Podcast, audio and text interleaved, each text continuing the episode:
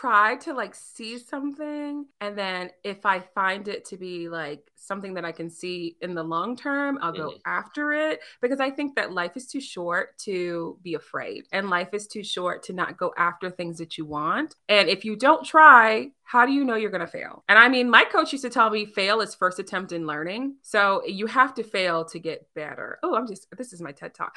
You have to get better. So, you know, if that's what somebody needs to hear today, I mean, it's true. You have to really try. And that's why I tried on this channel. And this is why you tried with your company.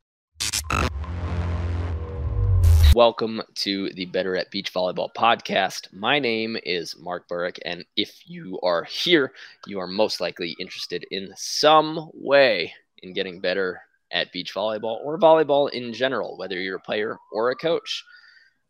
If you guys want to get a hold of my 36 favorite beach volleyball drills, all you have to go is go under the show notes before or after this, and you can download them. You just click in, fill in a form. I'll send you my 36 favorite drills.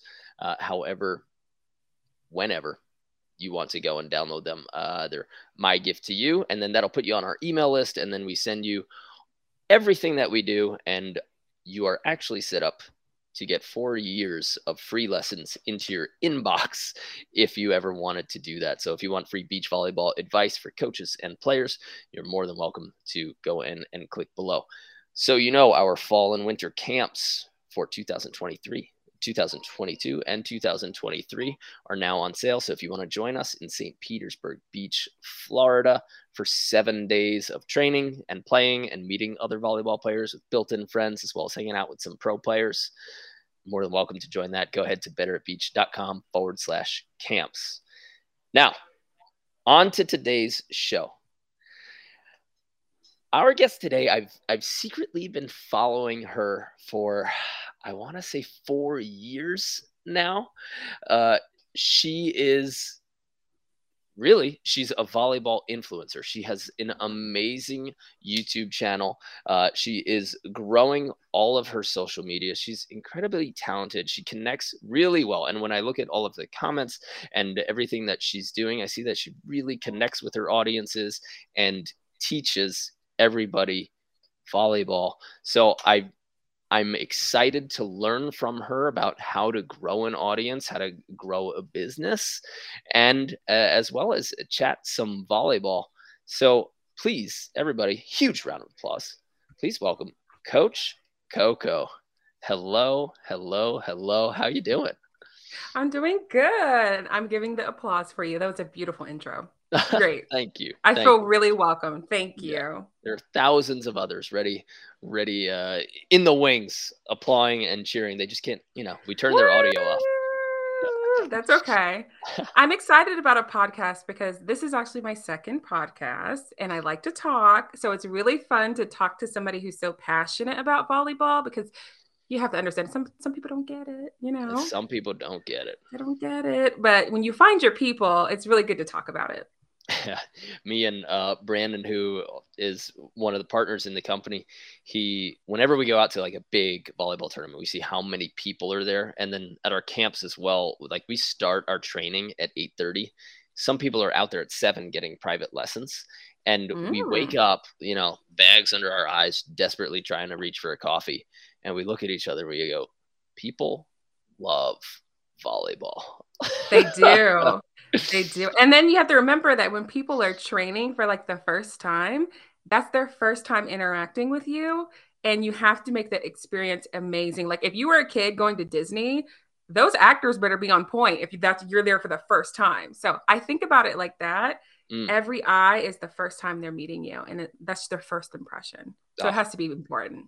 One hundred percent. You know, it's people don't realize i think something that that you and i might both realize is whatever sort of clout you've built up you know whatever audience you've built up like you've got 202000 subscribers on youtube Yay! which is insane i know it, but when somebody just comes to your channel and sees one video for the first time you can't act like somebody who's got 200,000 followers and that this new person is somehow beneath you or anything like your reputation to somebody meeting you for the first time doesn't mean anything to them. It's how you make that person feel and how you interact with them or show them. And I think your channel does a really good job of welcome, welcoming new people and saying like, "Hey, you know, this is me. This is who I am.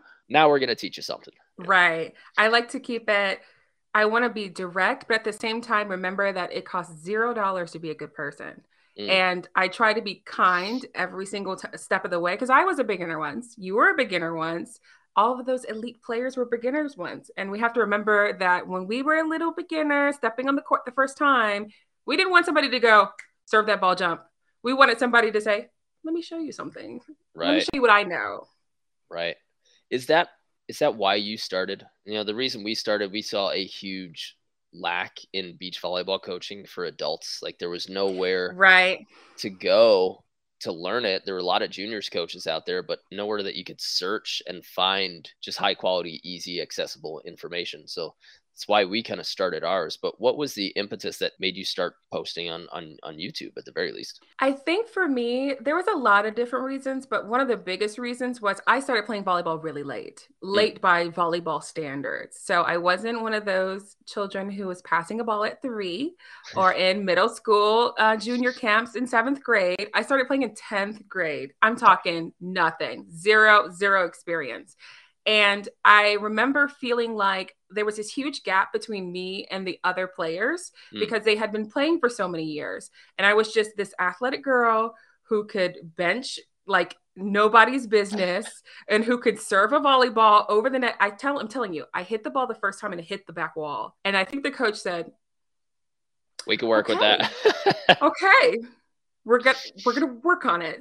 So I think I started my channel to bridge that gap because I didn't want any players to feel the way that I did. I mm. didn't mm. feel like there was that accessible knowledge from somebody literally going on the school website and saying, I want to play volleyball to making the team. I like that. Yeah, you know, I it's weird that we always kind of create things that come out of a little bit of past pain. Right. You know, I, for me, it was like, man, where do I find a coach out in California? Like, I'm in California. Now, shouldn't there be coaches waving flags that they're coaches? And there definitely were not people saying, here, come here. I will help you learn how to play volleyball at an elite level. There needs to be a couple people raising their hands and saying, I'm here to help you. Right. And and standing right. out. And it's difficult to find places to look. I mean there are a lot of talented coaches out there. They really are but you have to know where to find them. Right. Now you played in high school right? And then you I went did. on and you played club in college I did. Great experience. Nice. And where'd you play club in college? I went to UNC Charlotte. So I played club for four years. And then I went and transitioned from club to open level adult volleyball. Mm-hmm. And that had, I'm still in that scene now. And it's been a lot of fun. I think I learned some really crazy stuff in open level adult volleyball that I didn't know in club. Mm. And it's just a little bit more flexible in a way. And I really enjoy it. It's a, it's a lot more social, if that makes sense was there anything that you learned playing club or in high school that you had to unlearn later on like when you're playing open was there something that you that you were taught by a few coaches? And then as you progressed through your through your talent and your skill you're like actually that's not what we should be doing. Okay i'm going to give you an analogy because i do these a lot on my channel okay? It's like when you're learning high school spanish you're learning from the textbook and then you go out and you try to speak spanish and they're like uh no this is not how we do this here. So this is the same feeling that i had then. I was volleyball in in high school and college and club. It is very procedural in mm. a way there's a certain way things will work. There's a certain way you're going to learn your serve. There's a certain way you're going to learn your attack. And then when you go to like open level or maybe beach or grass, you start to become more one with yourself mm. and you're still using that foundation, but now you're adding on the dynamics of your own body in a way. So I think I hit differently now than I did then. I mean, I hope so. Like to every, a better result. Right. So you hope that everybody they used to tell me in college they would say like hey you're just at the beginning right now. You don't understand that in the next six ten years you're going to become a much better player than you are in college. And being a 29 year old cocky kid you're going no this is i'm at my athletic peak. Like this no. is as high as it gets. And then now i look at myself in college and i would absolutely wipe the floor with me. You know it wouldn't it would be an embarrassment Let me ask you if you could play one on one with your college self, mm. how would that match go? Oh, I'd crush him. It See, would... then that's growth. I would crush him. There's growth. yep, absolutely. So you said that there were some different techniques that you've learned now that mm-hmm. uh, you didn't necessarily or were too sticky for you, I guess, uh, in high school and college. What were they? I was a middle blocker. She is now retired. Okay. I consider myself an outside hitter now, but I was a middle blocker. So my main priority, as we all know, was blocking the ball. Mm. But my passion was to attack the ball. I dreamed of hitting 10 foot line.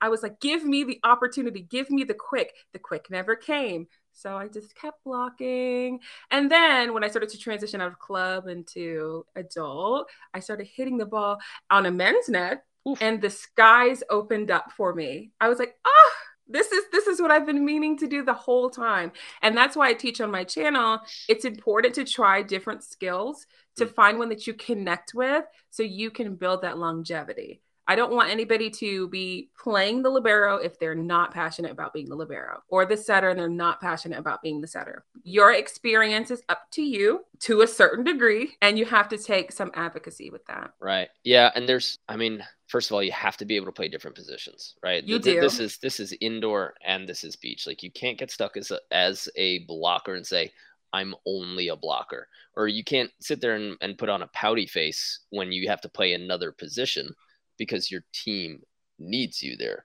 But right. if you do want to play that other position, you got to work for it. You have to develop the skills. Like if you wanted to become an outside hitter while you were being trained as a middle, well, guess what? Everybody else is getting two more hours of passing reps than you are. So now you want to be an outside hitter? You owe another two hours per day in the gym, you know, and that's that's up to you to do that. Mm-hmm. And for teams and players that are just trying to hit the next level, I've always thought that showing up to practice is the bare minimum. Correct. You hear the parents and everybody like, "Hey, like my daughter showed up. She went to every practice, every workout. Congratulations. Your your kid just did the absolute minimum requirement to be on the team, not to start on the team." Not, not right you know not to get all that playing time right and that's why i mean i've always taught about like i'm not sure if you're familiar with the term grit but grit is so necessary you have to be able to really dig deep and stick your heels in the ground and determine what you want and like manifest it. You have to go after it. If you know that you want to be a libero and you want to be a libero so bad, and right now you're a right side, you have to really go for it. And that means taking the time to learn the skills, talking to the setter. Can you back? Can you set me a back row attack? I'm trying to practice it. Things like that that can push you forward. And I think that a lot of uh, players don't really know that you can kind of like push the coach by saying, hey, so I've been practicing in my own time and I want to show you what I've learned. And that shows that you're coachable and initiative. I mean, I would be like, whoa, respect. I like that. I like the the non-silence of that. There's a better way to put that. But not just saying they never let me hit. They never let me hit. How many times have you asked to hit? Like do you do it every day in a cool sort of friend nudge nudge way or you know do you walk back to the end of the middle line and be like they're still not letting me hit outside. Well you gotta a earn earn it and then b also ask for it because if you're working in the dark if you're in the gym for two hours or you're on the beach for two hours when nobody else is watching which is what you should do somebody has to then know about it and then you have to open your own opportunities to be able to do it Right. I mean, it looks to me like you're the person who opens a lot of her own opportunities. Who, me? yeah. I mean, look, I try to like see something and then if I find it to be like something that I can see in the long term, I'll go mm-hmm. after it because I think that life is too short to be afraid and life is too short to not go after things that you want. And if you don't try, how do you know you're going to fail? And I mean, my coach used to tell me fail is first attempt in learning. So you have to fail to get better. Oh, I'm just, this is my TED talk. You have to get better. So, you know, if that's what somebody needs to hear today, I mean, it's true. You have to really try. And that's why I tried on this channel. And this is why you tried with your company. You tried something and it's working. Right. Yeah. It's working, growing. What do you attribute other than trying? Let's maybe we'll dig into a little bit of the influencing and and channel yeah. building. Do you remember your first channel when you started your YouTube channel? Did you say I'm going to make a YouTube channel or was it just a post that you needed to to put up for somebody? Well, Koko Volley is my second channel. I had oh. another channel and I had been doing social media for quite some time, just just like a little just hidden in like the shadows of like, you know, I'm going to do something. I don't know what yet, but I'm going to do something. And when I first started on YouTube, I wanted to be like this health and wellness, like really holistic kind of like we should self care and things like that. And I still talk about those on my channel. But then I realized, okay, I'm playing volleyball, and a lot of people are coming to me asking me for tips. Maybe I can just record these tips and put them somewhere. And I was out to dinner with a friend one day, and she said, You know, you should put this on YouTube. And I said, Huh. That's interesting. That's real interesting. And then I took that and I sat on it for like six months. And then one day I posted it and I saw a little bit of a need and then mm. it started getting shared and it started getting shared and i started having my community come in and going oh my god can you teach me how to overhand serve and i was like i'd be honored so yeah and it went from there six months you sat on it I, I sat on it. That's it funny. was that fear. It was that fear. I was afraid, you know. Were you? What was it? Fear, or were you just like, I, I don't know if this is gonna have any value? Like, did you see the value right. potential? Because to me, I no one could make it clear to me in the beginning. Somebody said, "Hey, Mark, just start a YouTube channel. This is how you're gonna start growing your brand." And this was one of the guys in Tony Robbins' like six person circle. Like he knew his stuff, and he was a volleyball junkie. And he brought out a camera, and I've got we still have those videos on our channel and i was just frozen and robotic in front of the camera i had no idea what to do it and i said what is this even going to turn into you know right. like people are going to see it so i didn't realize what it could have been otherwise i definitely would have started it way earlier i'm happy where yeah. we're at now but it took a while but it wasn't fear for me it was why you know I, I didn't understand. Yeah. I'm gonna i'm gonna correct my previous statement. I also would say maybe not fear but why? Because i mean when you think about it when i started my channel in 2017 youtube was like somewhere you'd go to like change your tire. Like how do i change a tire? Right. or you know how do i carve a pumpkin? Not how do i overhand serve a volleyball. So i didn't know if there was like really an audience for it yet. Mm-hmm. But then I realized, oh, okay, people really like the sport. Okay. And then, you know, people started wanting to play and then it just kind of, I don't know, manifested from there. But I just didn't think YouTube was the place for volleyball content in the beginning. Right. It's a little but weird. Right? now it is. I mean, social media has gone crazy. I mean, crazy. So yeah, there's and there's so much into the YouTube part of it is all right. Now I have to search what people are searching for, and then even right. when you think you have what they're searching for, for me, I I kind of thought that there was a lot of information out there on the basics of how to pass. So when I started my first two videos, I immediately titled them advanced passing techniques like how to pass a short ball or or how to pass the high deep ball. There those have no search terms. So nobody is like typing those into that. The only thing that we know, because we didn't even put volleyball in the title. You know, so in, in terms of search, there was no way people would have found that. And it took hours of podcasting, of not hosting a podcast, listening to podcasts to understand, like, oh, you got to figure out what people type in the search bar when they're actually yeah. looking for this advice. Yeah. And then you got to double check it on YouTube and, and the keywords yeah. everywhere and all that. It's a lot of back end work. I don't know about you, but my coach told me you practice before the season and you play during the season it's kind of like that where you got to do all of this research and then you put the video out. But you've already spent like a week trying to research this one video. So it's a lot it's a lot of back end work. Right. Do you love that stuff? Do you love the keyword I research? Love, I love editing. I love seeing keywords. Oh, you're an editor? Ugh. I love editing. Oh, I so hate great. it. That is Have you seen my transition? of editing. I have like rainbows and sparkles and I'm like, so I like editing. But with keyword research, I'm always interested to see what I see because sometimes I'm like, how to do a t- what? Like I like I I'm surprised by people what people want to know. Right. So that surprises me. That's my thing with keywords. I think it's sometimes it can be a little tedious because it's you have to comb through so much. Mm-hmm. So yeah, it's always interesting. And then like the misspellings, you go yeah, through you... and you're like, oh, I have to do. I really have to make one video that spells volley with a single L. You know? Yeah. Uh huh. it's like yeah. Uh huh All right, I guess I got to get that fake keyword. yeah, huh? Yeah. I mean, if it works, if you strike gold, you better go for it. What's your number one video right now? Do you know what your like top performing? I do. What is it? I do. How to overhand serve for beginners. That Perfect. story I went back to. Can you teach us how to overhand? It was that one. Oh yeah. What is your best serving advice? Go through it. Let's let's teach the audience. My best serving advice is going to be kind of non-traditional. I would say you have to really think the ball is going to go over. Mm. If you are stepping up to that line and you're like, I have never made a serve in my life, it's not going to happen. It's going to suck. It probably might suck. So you need to really think in your mind positive affirmations can take you far. If you start to tell yourself over and over again, I'm going to do it over, I'm going to get it over, maybe not this time, but I'm going to get it over, and you start to get that technique, you start to really change your habits when you start thinking positively. Naturally, you might start to get more into the rhythm. You might get your bow and arrow a little better. You might remember to step in. I like to get that mindset part of it because I think we forget about that a lot. Do you use any visualization with them? Do you say, like, okay, imagine yourself hitting this to the wall? I do. I do. I recently had a client who was trying to make their um, high school volleyball team, and we were talking about like uh, the power of not necessarily visualization, but of them thinking about the game. I wanted her to really think about herself yourself very in detail stepping up to the line. What are you wearing when you're stepping up to the line? What does it sound like? What does it look like? So that way, when we're actually going through it, she has that recording and that routine. Mm. And it, it worked.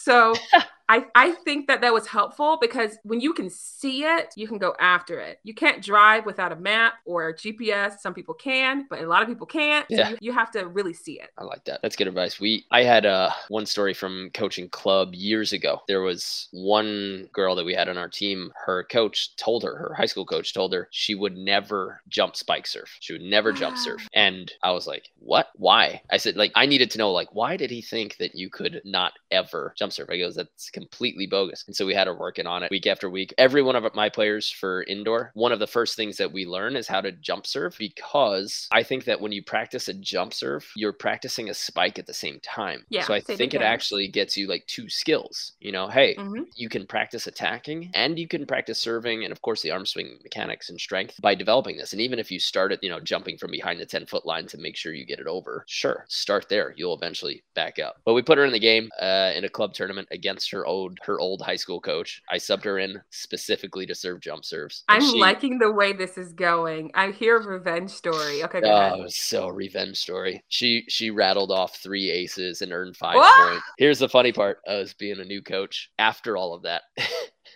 I got called for an illegal substitution. She went in like out of rotation or something, or somebody had subbed in for somebody else who's the second sub, mm-hmm. and they had to take all those points. But she absolutely did not care. Our whole team was still like flexing off. Uh, so we lost the points, uh, but we won the battle for sure. that was a moment for her. She probably remembers that moment as the first time when you do something that somebody told you that you weren't going to do because growth is revenge when you show that you've made progress. Right. I'm proud of her. You go, yeah. girl. Brittany Banker. That's good. Yay, Brittany. with her.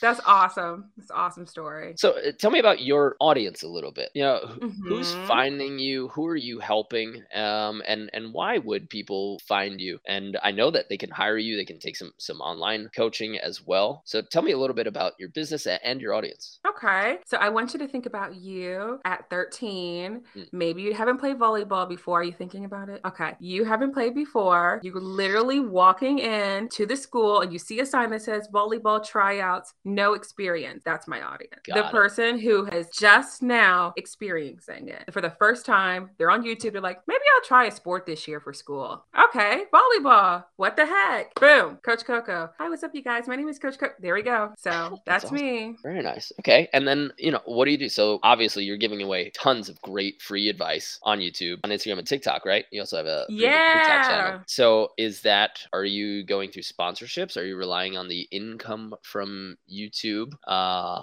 or do you get a lot of those uh, coaching clients, would you say? I think it's a combination of both. I do in person coaching because I like to coach in person. So that yeah. way we can kind of like, you know, translate some real skills. And then I do clients that are online. We do confidence coaching, we do online overhand serve coaching, things like that. And I have courses, which like breaks it down even further than YouTube. And then I do sponsorships selectively based upon if I think it's appropriate for my brand. Um, because I would never bring anything to my channel that I do not support or believe in because mm. they are the utmost importance. That's nice. How do you go about getting a sponsorship for a YouTube channel? Is that outreach or do people? I get a few emails every week, but they're all shady. You know, yeah. they're like like a gambling or a gaming site, and yeah. it's like ah, I've gotten enough of them where I know to just delete them. Every now and then it's written okay, but we are still, you know, for our podcast, for our channel, we're still looking to support other businesses, but no one's reached out and said, "Hey, we'd like to sponsor your podcast. Hey, we'd like to sponsor right. your channel." We have the audience for sure, but I'm also so focused on building my business, and I'm not trying to reach out to other people Right. So if they came, I think for a lot of YouTubers, it's a different story. But for volleyball, because we find volleyball so important and we're so passionate about volleyball and our audience is so passionate about volleyball, but sometimes businesses don't know what volleyball is and they don't understand the value of the volleyball audience because we're some good people. Okay. Mm-hmm. And we deserve to be able to see different items and see different products that influencers are bringing to us that they care about us. So they want to show us something. A lot lot of it is outreach because you have to show your value to the business and saying, Hey, my name is Mark. This is what we have. I'll bring you here. Boom. You mm. know, so a lot of it is outreach in the beginning. And yeah. then once you start to build a repertoire, sometimes that connection will share with another connection, and another connection. Yeah. So yeah. What do you think are the best products that align with volleyball players? Like if you had, we'll say three, we're not gonna make a giant list, but like three dream companies that you think would be perfect for your, Ooh, me? your audience. Yeah. Well, not you, but perfect for your audience and you. Oh, you know. Okay. Yeah, that's a tough one, man. Okay, listen. I would love to work with Gatorade. Just mm. give me drink and I will show the drink. Okay. Um, of course, like the bigger brands like Nike and things like that. Those are those are like literal dreams, okay? okay? But I think for in volleyball in general, we need a lot of different things. Like for you, maybe sunscreen. Mm-hmm. I would go after sunscreen. Um, I would go after glasses, things like that, that would be beach volleyball players find a necessity for. Like for me, the sunglasses probably wouldn't fly, but for you, it would, right? Mm-hmm, mm-hmm. But then for both of us, volleyball shoes, you yeah. know. So I think that we have to look at like first the level of play, then we have to look at the age. It's a lot of different realms that you have to look at. But think about things that you usually use on a daily basis and go after that. Oh and then just reach out to those. How do you like adjacent for mm-hmm. people who are there's a lot of players on tour who and I, I mean I did this in my 20s. I would try to do that. I would try to reach out to uh yeah, like a protein supplement and say like hey you know i've got 5000 followers like i'm on tour people are going to watch me play so uh do you want to sponsor me and then i would spend hours and end up with like a free tub of protein and sometimes like, it's like a thousand emails and you get like 10 back yeah, so that became a waste of my time. That same time. Grit. It's that you know? same grit. I know it is. Yeah, but it's that same grit. So I guess maybe have- my ask was too small, you know, and instead of saying like this is my this is what it costs for a season, I'd be like, right. well, you know, do you have any product or something like that? And then and then you really have to prove yourself to that company that they're actually getting clicks and you say, look what I generated for you. You can't just right. associate yourself with somebody and then expect it from there. And then you got to care for the relationship, right? Right. It, you know, like, hey, thanks for all that stuff. And then they never hear from you again. What's going to happen there? Yeah, I mean, I would like think about it as like, hey, I'm Mark. I have 47,000 subscribers. This is what I can do for you. This is my audience, and this is what they want. Your product, meet you, let's do it. Very like, this is what I'm going to give you. This is what you're going to get out of it. Because when they think about it from the business standpoint, they're not thinking about, oh, he plays beach. That's awesome. My daughter plays beach. Let's go with him. They're thinking about it like, well, how many people are going to click? It's very business oriented. Like I got into business with this and I never thought I was going to do business. Mm. This is so, um, there, people don't realize how professional YouTube can be and how oh, yeah. uh like when we put a video out, that's our passion. But then to keep putting videos out, we have to be very analytical about how we do it. So there's a lot that goes into bringing you this new product. We sponsored this. We signed this. We signed this three months ago for you to see this now. So, right. you know, Okay, so do you have uh, any current sponsorships, people that are helping you out? Any companies that you're working with, like in, in the immediate time? Well, I am a long-term partner of All Volleyball. Love them. Oh, AVB, they're great. Such great guys. I love them. So yes, and um, I recently finished a sponsorship with Under Armour on TikTok. Oh snap, that's nice. So yeah, so um, right now we're still i'm still kind of like buckling down in coaching but i'm open for sponsorship if you see me hey so. That's awesome. Okay what questions do you get from your audience the most? I know you said you know overhand serving it's definitely a big one and that's one of the intimidating ones. I think you know adults as, as well as kids and i think a lot of parents are worried about their kid like starting to overhand serve and i just i tell everybody just start overhand serving you know, like do it in practice all day long. Learn the underhand serve just so that when it comes time to the match, if your team needs you to make one in, all right, you, you make in that underhand serve and it should be relatively easy compared to learning that. But don't lose the reps from attempting right. overhand spiking because then it'll just drag that time timeline out before you learn it. Right. So what I other than overhand serve do you get like most questions? I get a lot of questions about okay, this one's a good one. I get I'm a boy, how can I play volleyball? I get that wow. a lot. Still, huh? I get that a, a lot.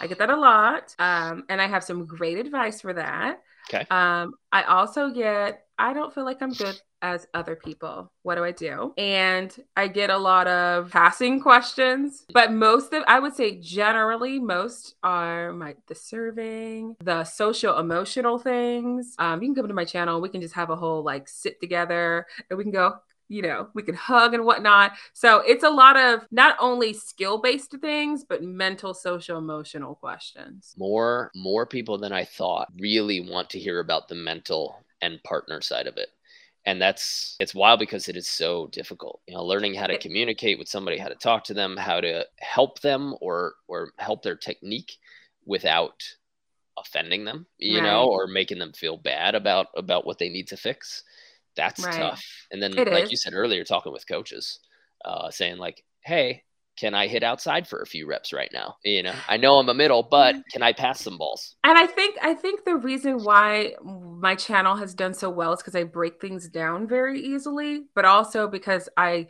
I seem very approachable because I am very approachable. But and I went through great lengths to make sure my channel is a safe space. Mm. Like you have like psychological safety over there. You can ask anything, and then you'll see, as you're seeing, you can see other people commenting, like, you got it, it's gonna be great. And I love that. I love that so much because it's such an encouraging environment. Um, because sometimes you can't ask those questions in practice. Right. And for the fear of being wrong, for the fear of being judged, for the fear of somebody thinking, well, that was a dumb question.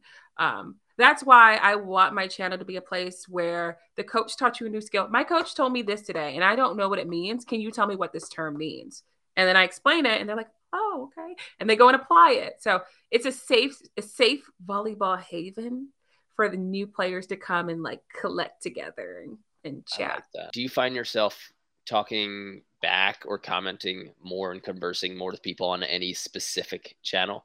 Like, is it uh, TikTok, Instagram, YouTube or your members? I talk a lot to a lot of people on Instagram, a lot, and a lot of people through email, like Instagram DM and through email. We're voice messaging each other back. We're like, hey, yeah. So it's a lot of Instagram, and then I try to comment back on YouTube because um, we get a lot of questions that are very similar that I like to to message back and you know i try to be as accessible as possible and if i notice something that's being asked by a lot of people it's obviously something that people want to see. Right. So, but then also people want that personalization. They want me to reply to them. So, yeah. a video is one thing, but she replied to what I said. She took the time out of her day to really read it. I think that's a great feeling. How do you measure your time with that? We're at the point where we have I mean, we're not we're not even close to your following on YouTube, and our Instagram is growing, so we're getting 500 new followers a day just on Instagram.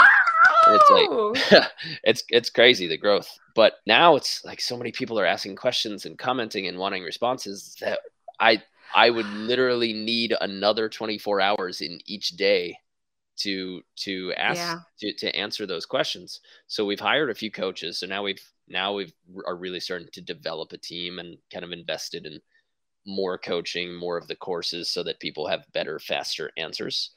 But mm-hmm.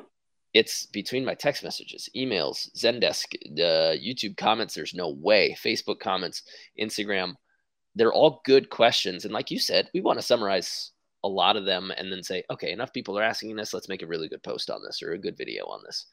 Mm-hmm. But how do you handle that influx of messages and comments?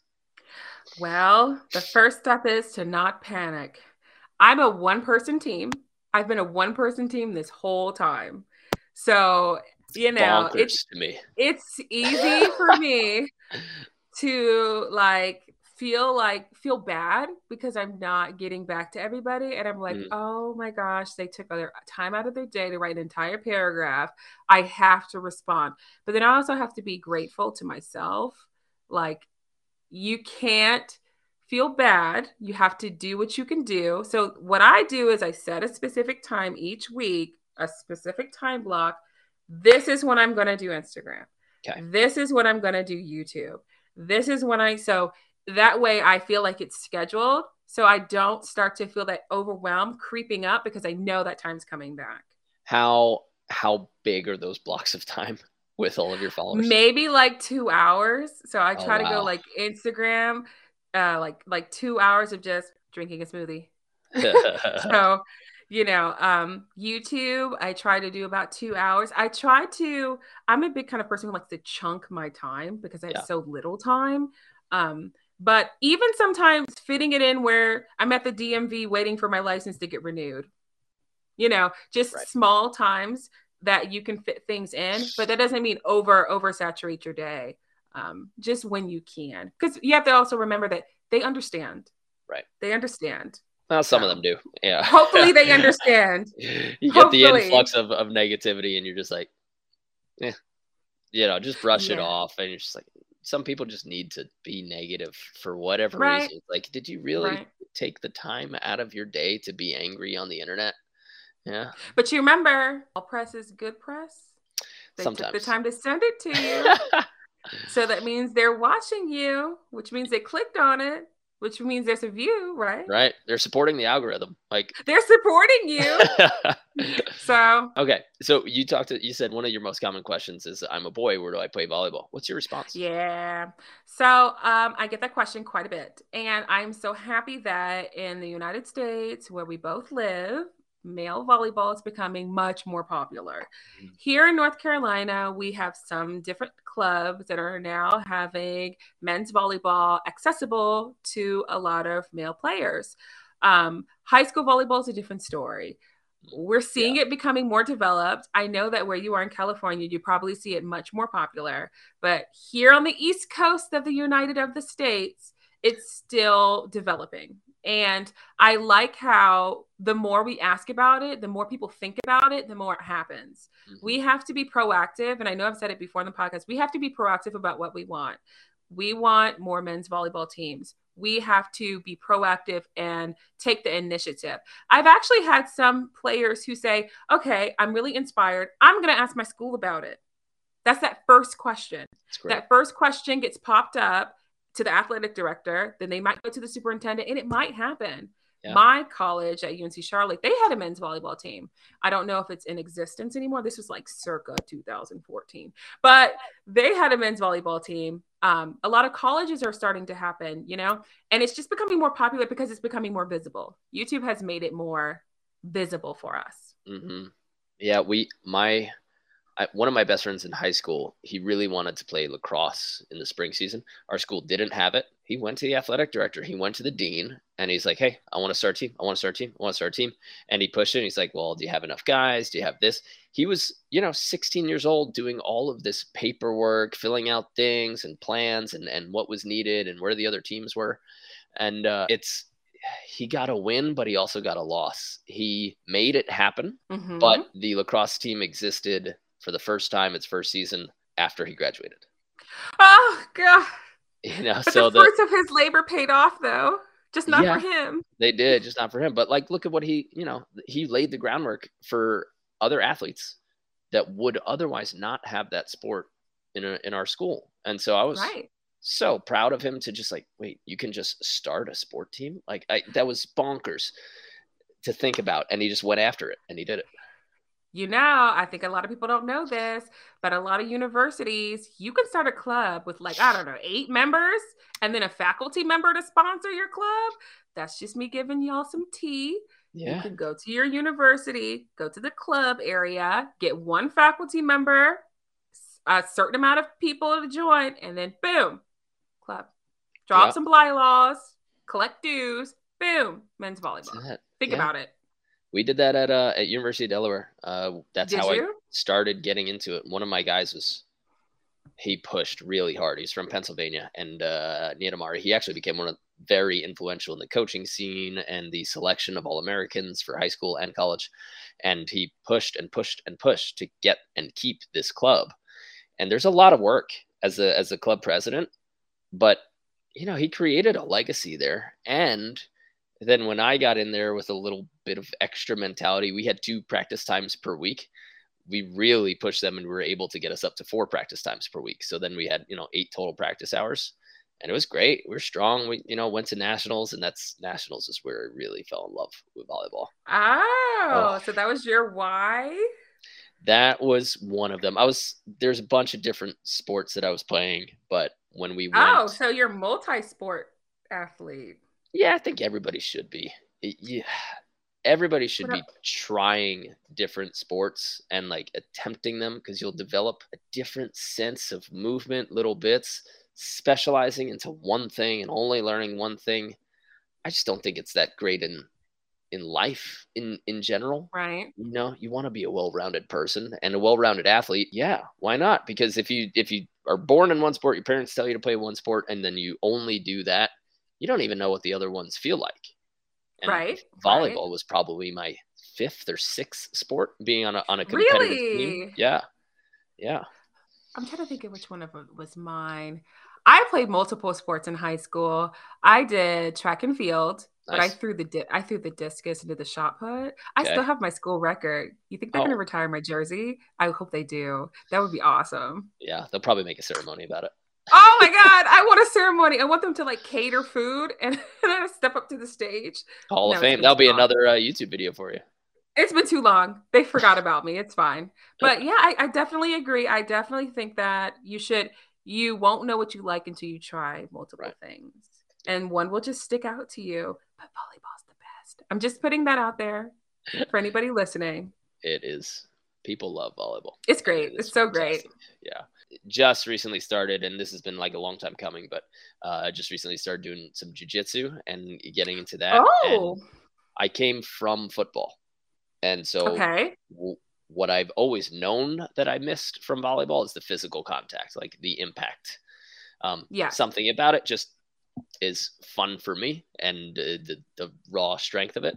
So now getting into jiu-jitsu feeling that one-on-one your your physical strength versus my physical strength i love it. There's so much more technique that i haven't even tapped into yet. Like i'm a total total beginner at it but it's so much fun. And i'm just enjoying like another sport you know i'm 37 and now i'm trying another sport. So i'm, I'm right. I do have a question. So when you were trying jujitsu. And mm. because you've been through the process of learning volleyball and you know how it was for you to learn how to play volleyball and all those stages that came with it, the the, the anger stage, the I'm doing great stage, the anger stage again, the I'm doing great stage. When you went to jujitsu, because you already went through that process with volleyball, is it easier for you mentally to understand what stages you're going through, or is it just completely different? Uh, I think for me, it's a little bit different because now I've been coaching for so long. So when I was, right. you know, playing volleyball, I had done a bunch of coaching, but as a kid, as a teenage coach who you're working with juniors or like really old ladies. Um, so now it's, it's, it's, it's interesting. I'm critiquing the coaches as they coach, you know, inside mm-hmm. my mind, but I'm mm-hmm. also really trying to learn it because right. Uh, jiu-jitsu is this endless puzzle with changing pieces at all times. You know, there's one piece of the puzzle that you're about to put it in there and then something changes and you're like, no, it goes here.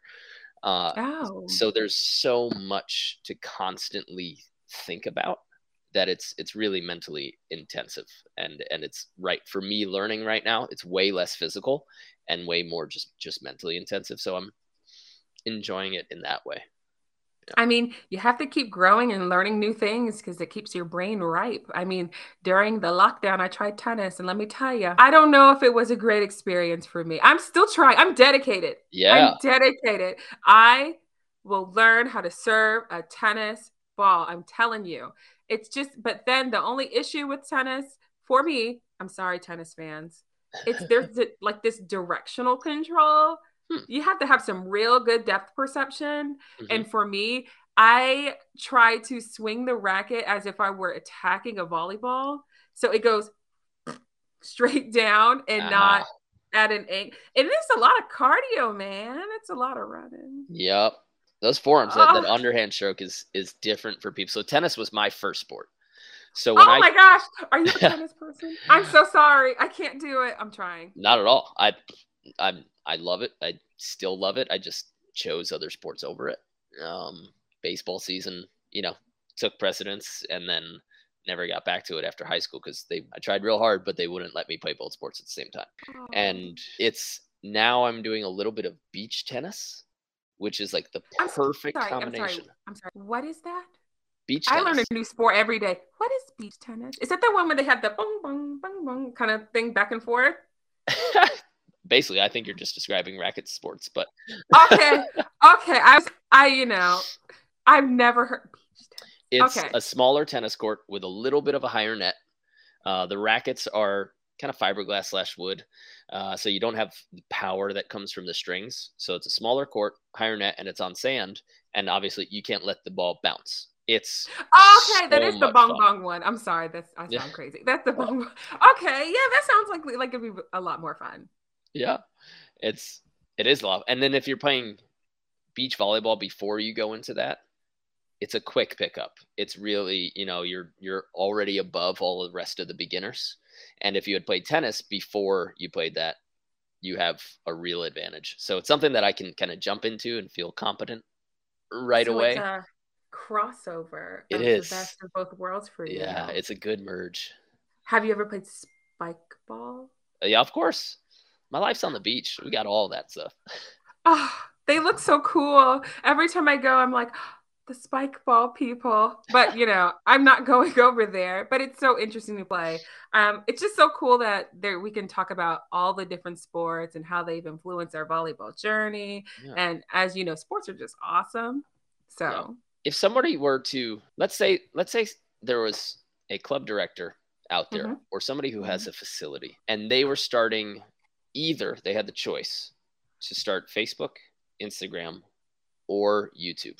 What do you think would be the best path for them to growing their following, creating a, a community so that maybe they could grow a club or a team? And what would be their first steps? Like, could you lay out the first three days of what they might try? I would first do research on the area I live in. Okay. And determining if volleyball is necessary, a need in that area. How and if it is, so I would first do a simple Google search of volleyball near me mm-hmm. and seeing what comes up. And then I would click on the search results, probably the first page, to see kind of where audience they're targeting, kind of events that they're doing. You shouldn't reinvent the wheel if the wheel's already there um, and just looking to see kind of where the direction the community is going to. If you live in a smaller community, it's going to be harder. So check a major city near you. So if you live like in the middle of nowhere, which some people do live in small, small cities, look at a bigger city near you. Hmm. Um, and then after you kind of see exactly who is looking for you, then you start giving them what they're looking for. Are these adult players? Are they middle school players? Are they high school players? Are they looking for summer camp? Is school out? Hmm. You have to look at the time of year. There's a lot of different things. The time. How do you know what they are looking for?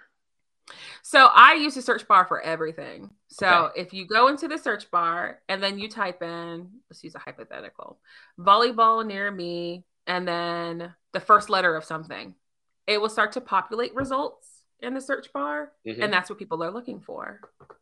Google oh, populates results okay. for you. Mm-hmm. So you kind of get the most popular searches just by starting to type certain words. Correct. Huh.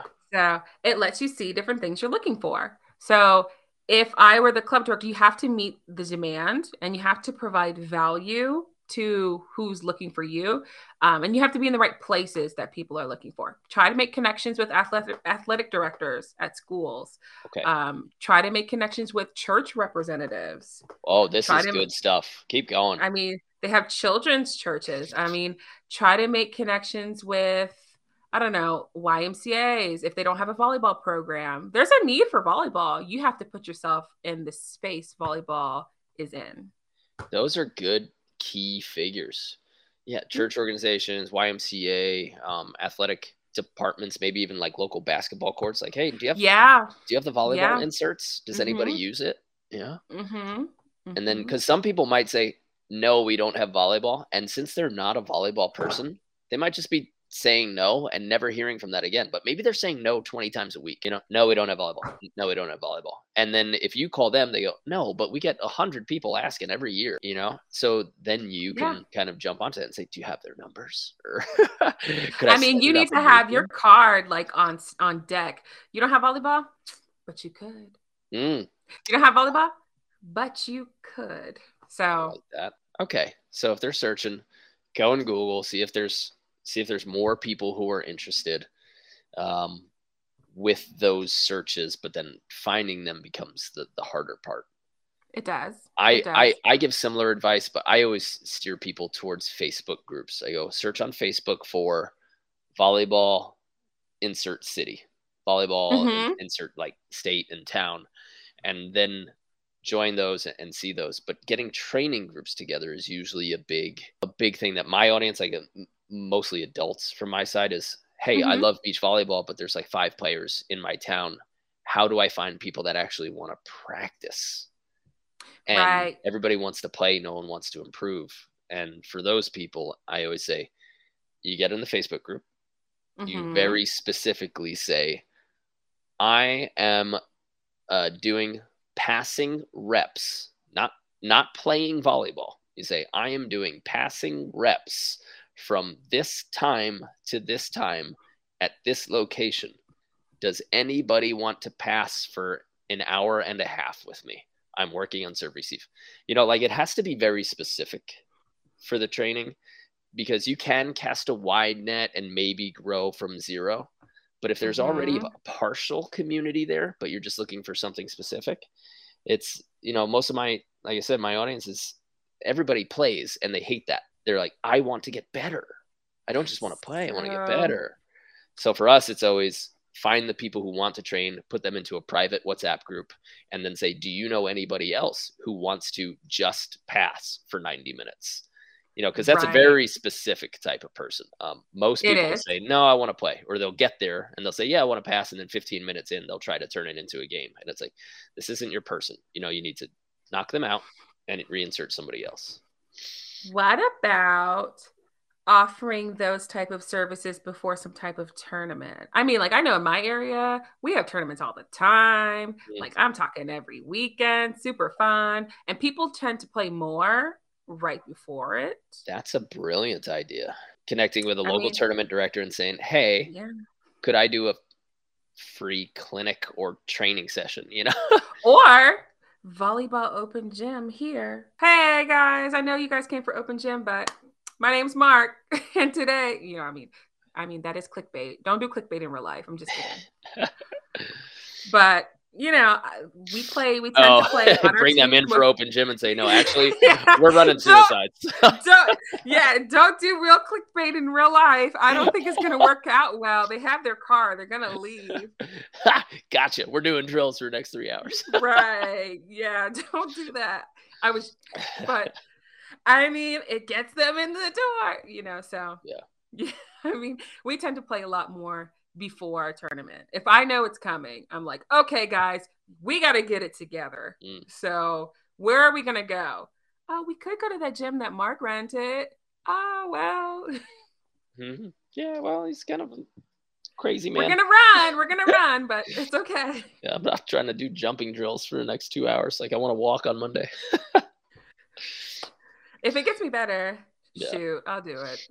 Yeah, right. I do like that idea of reaching out to very specific personnel who you know would be in charge. That would be a heck of a list to just come up with and give out to the audience Networking. and say like, hey, church leaders, uh, YMCAA, gym leaders, anybody who manages any sort of gymnasium. You know, like CYO in New York, we had CYO Catholic Youth Organization. It was like the church mm-hmm. league, but there are people who control that gym and the timing of it. And we used to be able to get gym time from our church. Get on the schedule.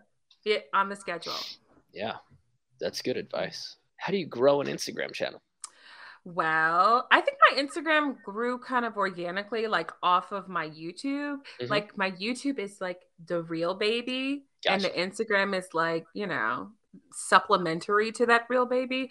Um, I think it depends on who really utilizes Instagram. So for me, Facebook is not a bit large audience for me because my audience is on the younger side. So they don't really use Facebook very much. Gotcha. Uh, they're much more on the TikTok and YouTube. So I focus primarily on those. But then I do have those who utilize Instagram and everybody's family here. So I make sure to make accessible content dependent on the platform.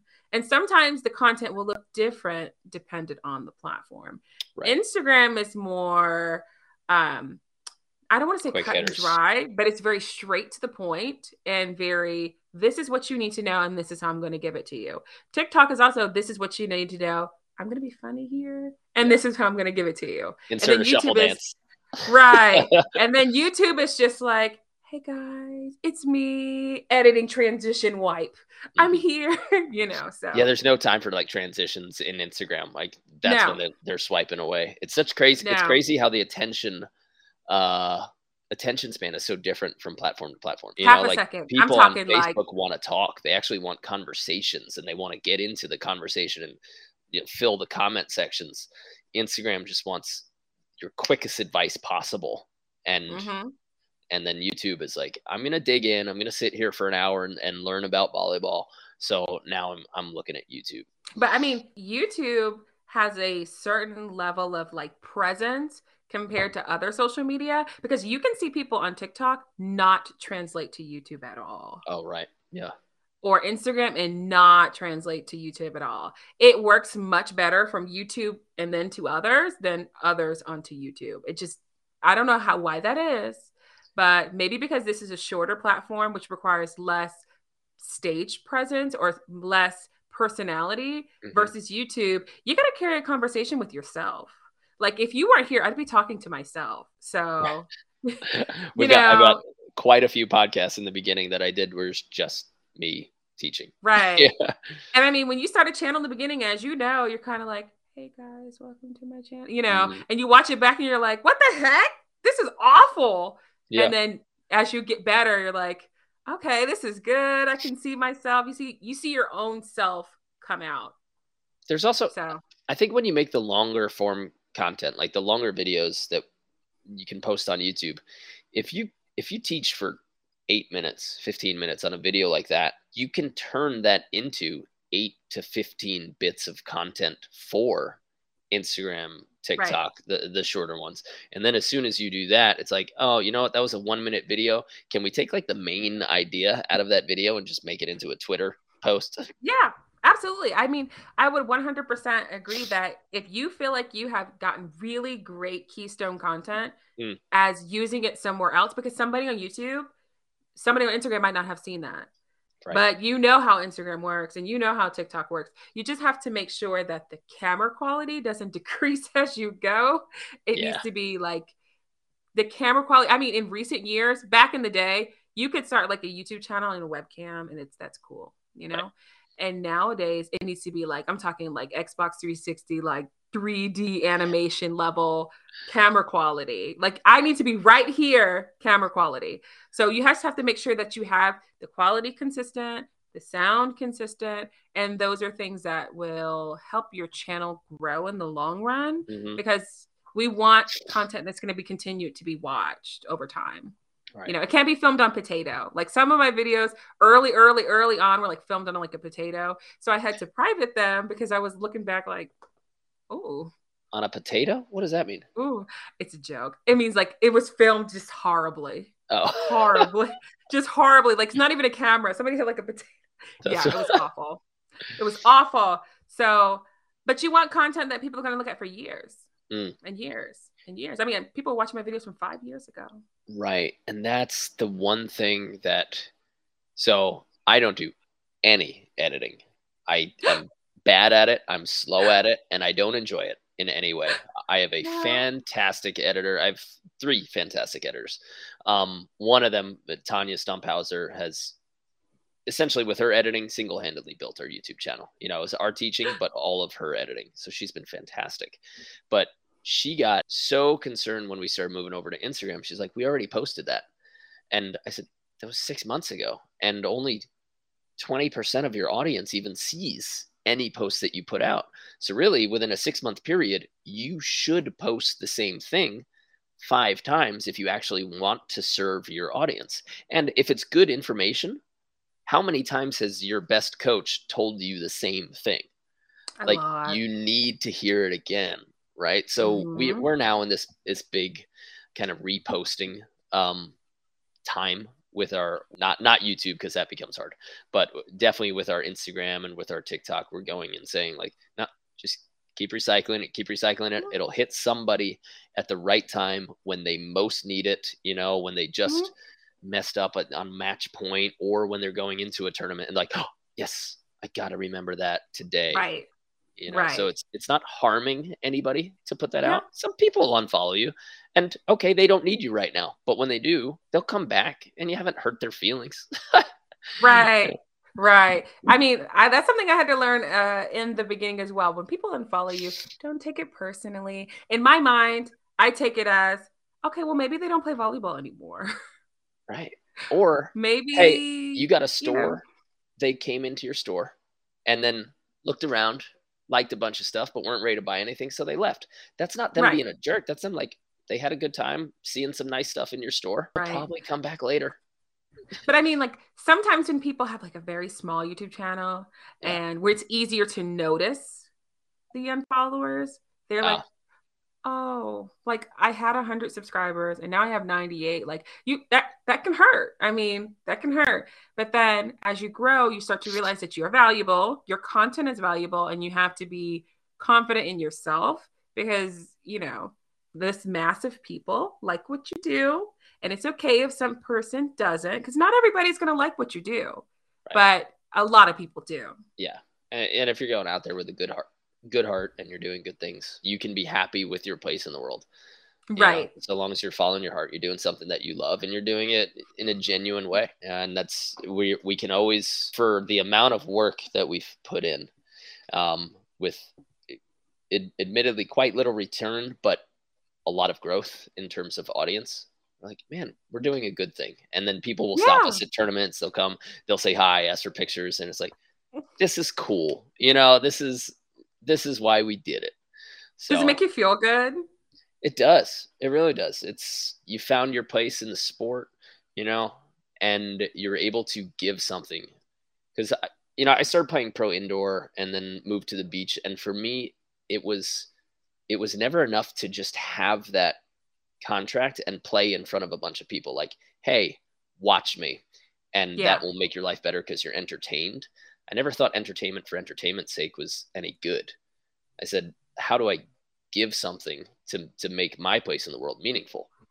And I want to be able to help people. so in my contracts, I've said this on a few other episodes, but in my contracts, I always said, uh, "Can you include that I get to work with the juniors club or another or another team within the program?" And that always made me feel better to be able to help somebody. It got me out of my own head, right? Even when I was playing bad, I said, "Now I get to help somebody, so I can't feel bad and be all pissy."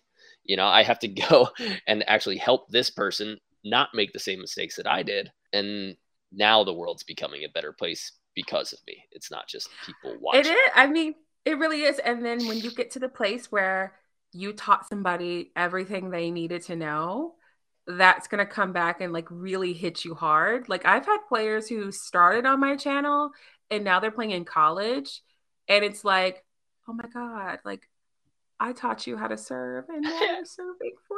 Like it's really emotional for me because yep. it's like, "Wow, like the person that I would like, I really helped you like fly from the nest. Like, you yeah. know, it, it makes me feel really, really good.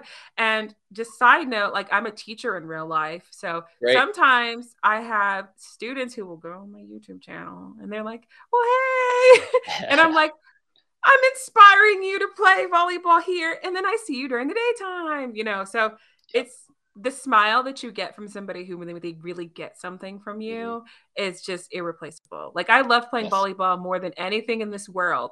And I love hitting the volleyball more than anything in this world, but to watch somebody else do it because I've helped them learn how to do it is just fantastic because their joy literally is my joy.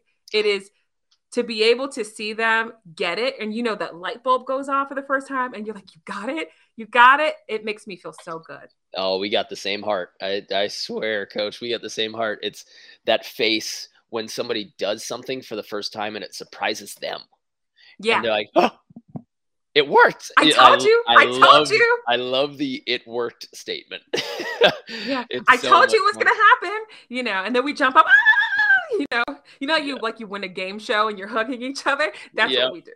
yeah, you do the high yeah. knees real quick. uh huh. Yeah, we have so much fun. I mean, it's it's a it's a great thing. Playing volleyball is an amazing thing, and I feel like if you get to a level that you are just spectacular at volleyball, there is another you out there who needs you right now. Mm. Oh, that's Absolutely. that's a word. That's a whole that's vibe. Nice. That's a soundbite yeah. right there yeah, there's another you who needs you right now. And i think um, it is just so helpful when you can tell somebody else i've gone through the fire here so let me help walk you through. So i think that it's really great. And i, I really wish that more volleyball players would take mentees um, under their wing. Maybe they're playing middle school for the first time or high school for the first time. It would be so fantastic to have somebody to I'm having a really hard time at this game and I don't know how I feel about this. Somebody you can talk to about that, that safe yes. space, creating a safe space for them because you know, volleyball is a, a, wonderful, beautiful thing, but that relationship you can build with others around volleyball is just chef's kiss. Hundred percent. You know that that makes me think that so many people are missing something because I was in a fraternity for two years, and we had bigs and littles. So Mm-hmm. When I came into the fraternity, I had a big brother, somebody who was supposed to guide me like on my way to being a man and and to making sure that I could actually weather the storm of college. And there are some programs I've learned from like studio fitness uh, programs that they say introduce your new members for that class to one of your veterans and say, hey, can you show them around, make sure they don't get lost, you know? But for teams, why aren't more high school club teams pairing their new members or a younger team and saying, that's your big. You know, anytime you need something, you get to go to her. The the amount of personal growth that first of all, the mentor, even if they're two yeah. years, two years older, the mentor gets to have because like, oh, I'm kind of now responsible for somebody else, you know, and, and they get to now have to have a respect for their own image because of how their little is going to look at them. And then yeah giving somebody I was lucky enough to have older brothers, but giving somebody young somebody older that they can talk to about things or saying, no, your questions, your problems, your concerns, here, direct them here. That's what this person is for. I think a yeah, lot I mean, of high school teams can and college teams can really benefit from that. I think that would be a wonderful thing because it's one thing to do and it's another thing to teach.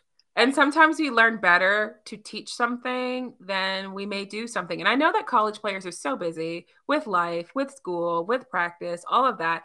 But to take a younger high school student and show them maybe a high school student who didn't think college was in their plans mm-hmm. and now they're going to go and they may be a first generation college student but you were the difference that made them want to go to college or you were the difference who helped them feel better if they maybe were going through depression and the sport really healed them. Volleyball can do a lot of different things, but if we have this mentor mentee relationship, it's just like a next level. It's adding a layer onto how great it is.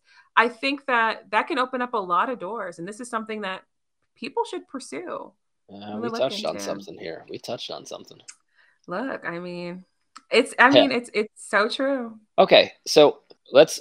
We're gonna kind of wrap this up, but I do want one good meaty piece of advice for somebody who is trying to build a following for their club, for their team, for their organization.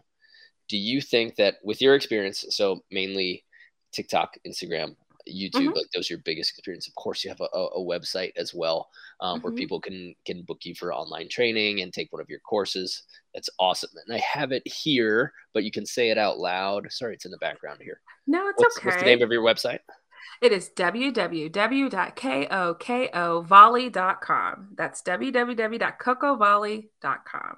You can go there, learn indoor volleyball, get some coaching, get some mentality training um, and confidence training. I love that you're doing that. It's so necessary. But for anybody who wants to develop their organization and get some eyes on it, and they say like you know what's important to them right now is just that enough people know that there is a juniors club that they're starting or that there is you know an open gym that they're starting what would be some good meaty piece of advice either on youtube or Instagram? And what do you think that they should start or continue posting or doing?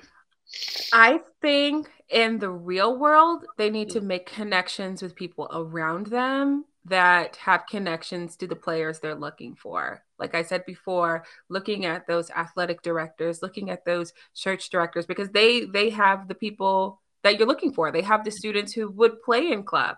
But for social media sake, you have to think about what does the player want. You could want to teach something.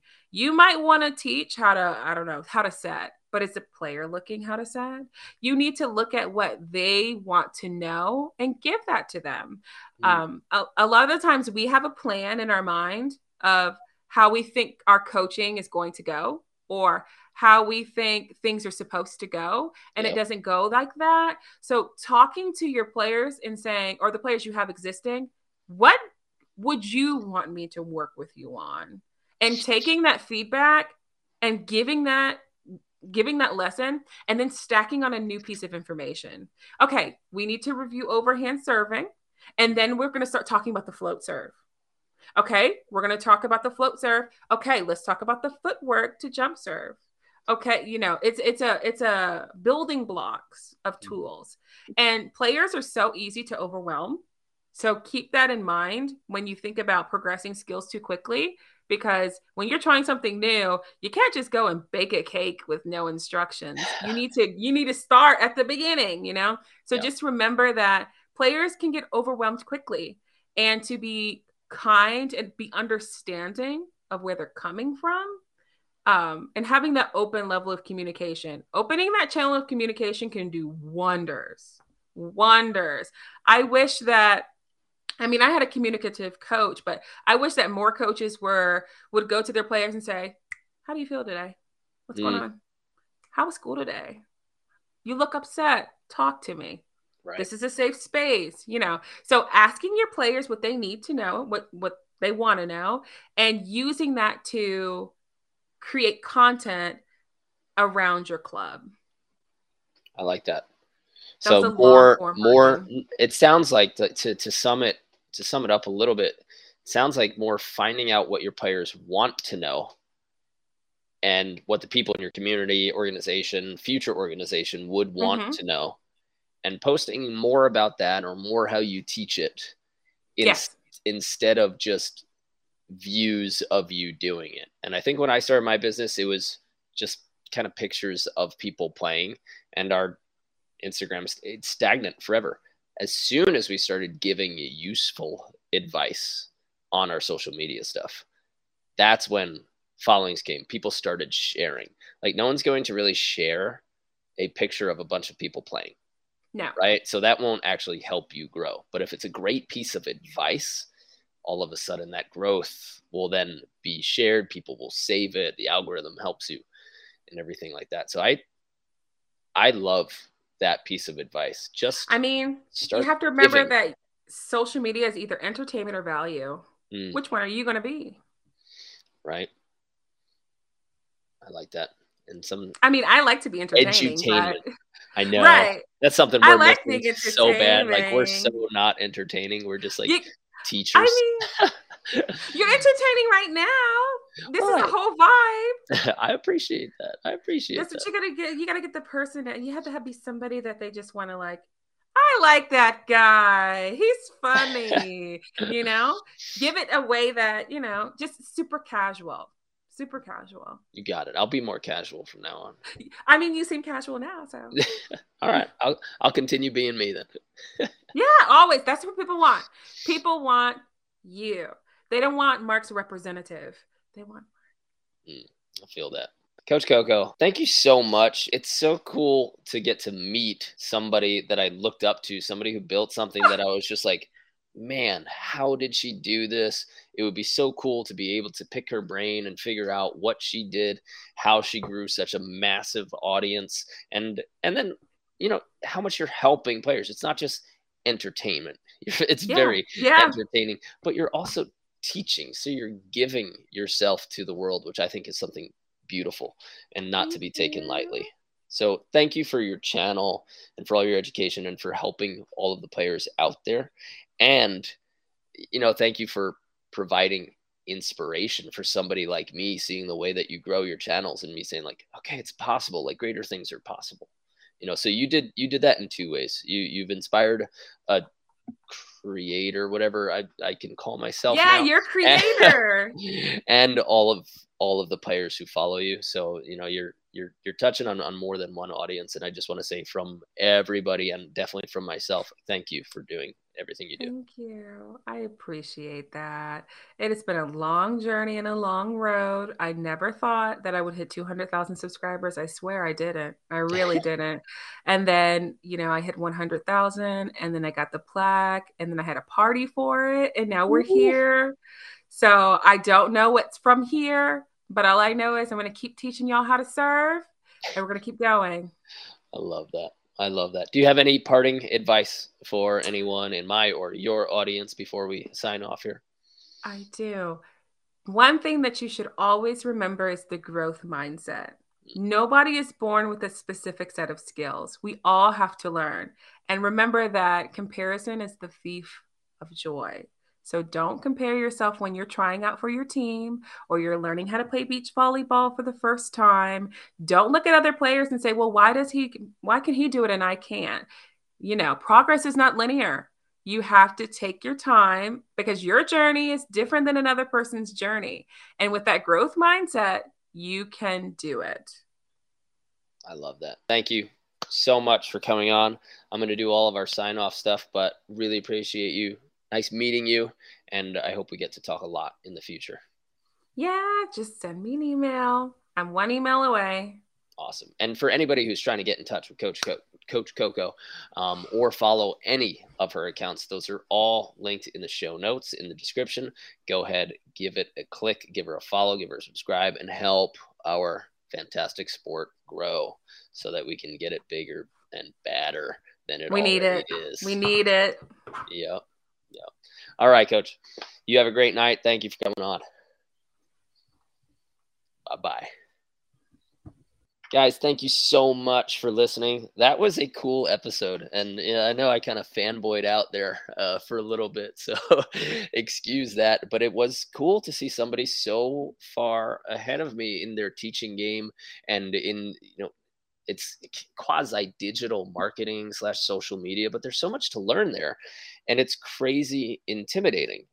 And she has done all of her channels with a ton of positivity and a ton of, I'm just going to teach this basic to get you from zero or just starting up to that intermediate level. And then I'm sure she can take you beyond that. She's got a number of levels on her website, which you can check out by clicking underneath the link. So go ahead and make sure that you give her a follow and a subscribe and check out her website. Uh, it's really cool stuff. From us here at Better at Beach, uh, like I said, we our camps are ready to rock. So this fall and winter, and then going into the spring of 2023, we should have some openings. Uh, they are one of them is already sold out. That sold out within two weeks, and the rest of them there are no more than 20 spots left in each in any of our weeks. So go ahead to betterbeach.com forward slash camps. Come hang out with us in Florida. If you want to book us for a clinic, if you want to bring us to your hometown, me, Brandon, any of our fantastic and growing coaching staff. Go to betteratbeach.com forward slash clinics. There is a form there that you can fill out. Just know all we need is a court that you can control, uh, whether it's permitted or or not, or it could be in your backyard.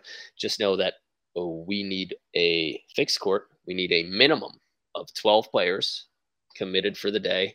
And for a one day clinic, which is three two and a half hour sessions, we are currently, as of this time of filming, currently charging 250 a person. So if you want to get us out there, uh, get all that stuff fixed up, then fill out that form and let's rock and roll. It'll be cool to hang out with you for a weekend.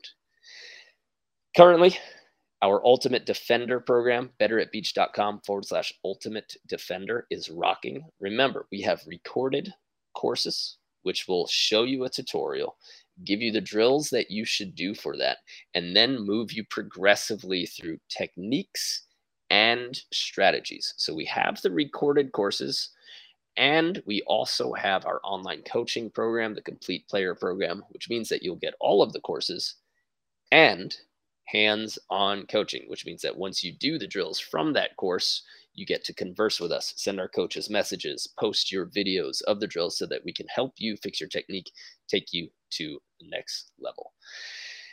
If you have any ideas for who we should have on the podcast or things that you want us to talk about, ideas that you want us to cover, one good way to uh, tell us about those is going to volley chat on Facebook. It is the Better at Beach Volleyball official public Facebook group.